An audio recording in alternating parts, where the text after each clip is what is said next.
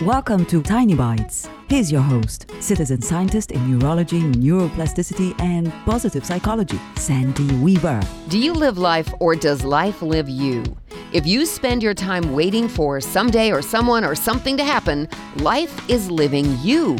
Your body is going through the motions because that's its job. You don't even have to think about that. When you just go through the motions with it, you're not truly living, you're merely existing. Do you want to live life and you're not sure how? All of your life happens right this moment, and in this new moment, and in this brand new, never been seen before moment. What is happening right at this moment in your life? Do you love it or do you wish it was something else?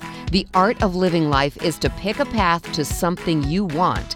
Follow that path with gusto and expectation, and if along the way you see a better path for you, follow that one. As far as we know, we have this one life. Decide to live it. Don't let it live you, and revel in the choices you make and in the paths you take. Subscribe to the podcast and share it with your friends. And there's lots more at centerforworkplacehappiness.com. Here's to your well being, one tiny bite at a time.